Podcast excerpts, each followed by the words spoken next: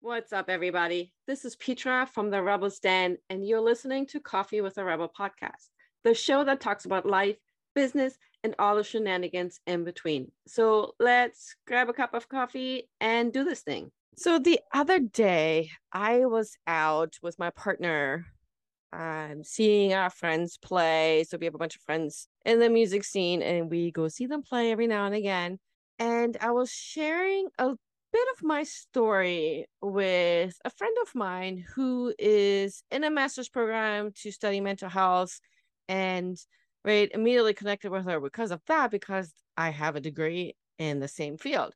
But I also share a little bit more about how I was studying in the ICU for that particular degree when my son was recovering from his second transplant surgery and sort of just was fighting for his life because most everything that could go wrong, minus the worst part, kind of went wrong. And he was on a breathing tube and just really having a hard time to recover from the medical trauma that he was going through. But I still had homework to do, I still had assignments I needed to complete. And so while he was on all of the machines, I sat in a little bit of bed thing, studying and doing my homework. And she said to me, You are incredible. And I've been thinking about that for the last couple of days because I was like, well, maybe. I don't really feel like that I was incredible. But really, what was going on is that I was compartmentalizing in that particular situation because my trauma from my childhood was still very much alive at that time within me. Like I was still sort of in that victim mode situation where I literally just sort of put myself outside of what was going on. And even though I was falling apart on the inside, you probably couldn't tell that from the outside because I didn't have time to fall apart. I didn't have time to lose my shit. I didn't have time to really think about what was going on with him, with me, with any of it. And so I was going through the motions of, right, he was healing and recovering. I had homework to do, like going on as life was normal. And nothing of that was really normal, right? And somewhere along the line in his journey, I experienced what I call emotional rock bottom which is very, very different from the rock bottom we might think about. People say they hit rock bottom when they're homeless and they're losing everything materialistic, right?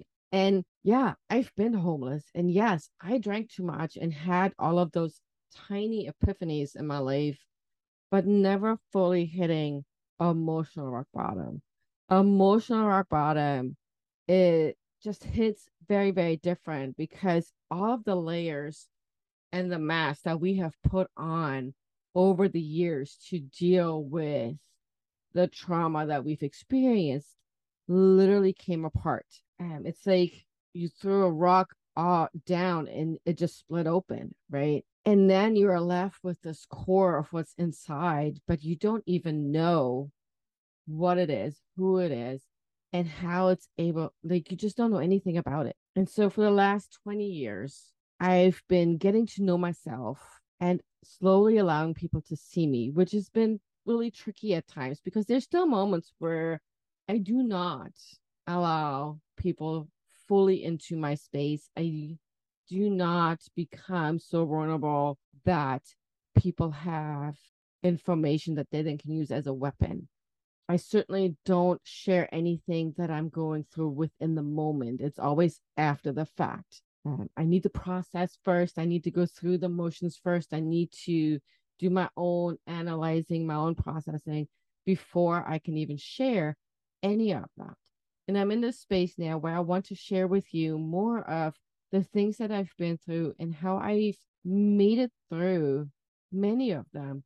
And it starts with the ability of compartmentalizing and then putting yourself sort of to the side of the situation, looking at from the outside in, looking at it like an object you're holding in your hand and be like, all right, let's get to know this. And then before we open it up, right? Let's look at the outside. And then there's a way to open it. And we're slowly going into opening that space and seeing what is on the inside. It can be very tricky to get to know yourself on that intimate level and then get comfortable and feel safe enough. And this is important to allow other people to see you something that I've noticed for me in the last couple of months in my that I do is when nobody's in my house, it's just me and a dog. I am literally 100% unmasked myself, and I'm very noisy. My stimming, my behaviorism and mannerisms are really, really present when nobody is here. I make random noises because I have this great thought or experience or just something that really excites me and I get very like hyped up about it. But I've not gotten to the point where I allow other people to see it. When you have trauma and you want to heal and you're trying to process and analyze it, you literally have to, you don't have to. I recommend you stepping to the side and looking at looking at it more objectively, which can be really, really tricky when you're in the middle of healing of it. But that's helped me is sort of to look at it going okay this is what happened. This is not my fault on what happened right? Like i with within the moments i am certainly the victim in that situation but now that i'm older i'm no longer coming across as the victim. I'm a survivor. But when you're still healing it's really really hard to look at it that way. So you have to look at it and be like okay this is what happened this has happened because person X, Y, and Z, you know, they have their own trauma, their own issues, their predators, whatever, whatever the uh, other person is. But how can you come out of it? How does that impact your thoughts and your behavior today? How can you maneuver with that today? And a lot of that, um, if you need therapy, I encourage you to get therapy. It is incredibly important for your own well being to maneuver that. But for me, it was literally recognizing that I had just stuffed so much within that yes, I'm a survivor and that the things that happened to me, like growing up in foster care, wasn't because it was my fault, right? If my parents couldn't be the parents that you would hope for them to be, they had their own stuff and the knowledge they had, well, that's the best they could do. They couldn't have done better in that particular moment because they weren't ready to deal with their own ish. Anyhow, it, it just kind of threw me off guard the other day when she said you're incredible and i'm like well i don't really think so. I think i was just masking and hiding and dealing with it. Is showing up to do homework in an icu while your son is recovering from a big big surgery um is that kind of like whoa i don't know how you made it through that. Yeah I, I i can see how that wow that that's amazing that you were able to do that. Sure i will take that. But let's also be real that i was literally just kind of going with the motion and compartmentalizing the whole process because I, I would have fallen apart any other way. Like I would have just not made it through. It would have been a basket case. And if I would have been a basket case, I don't know that my son would be here today. Like I didn't have time to think about the other side of things.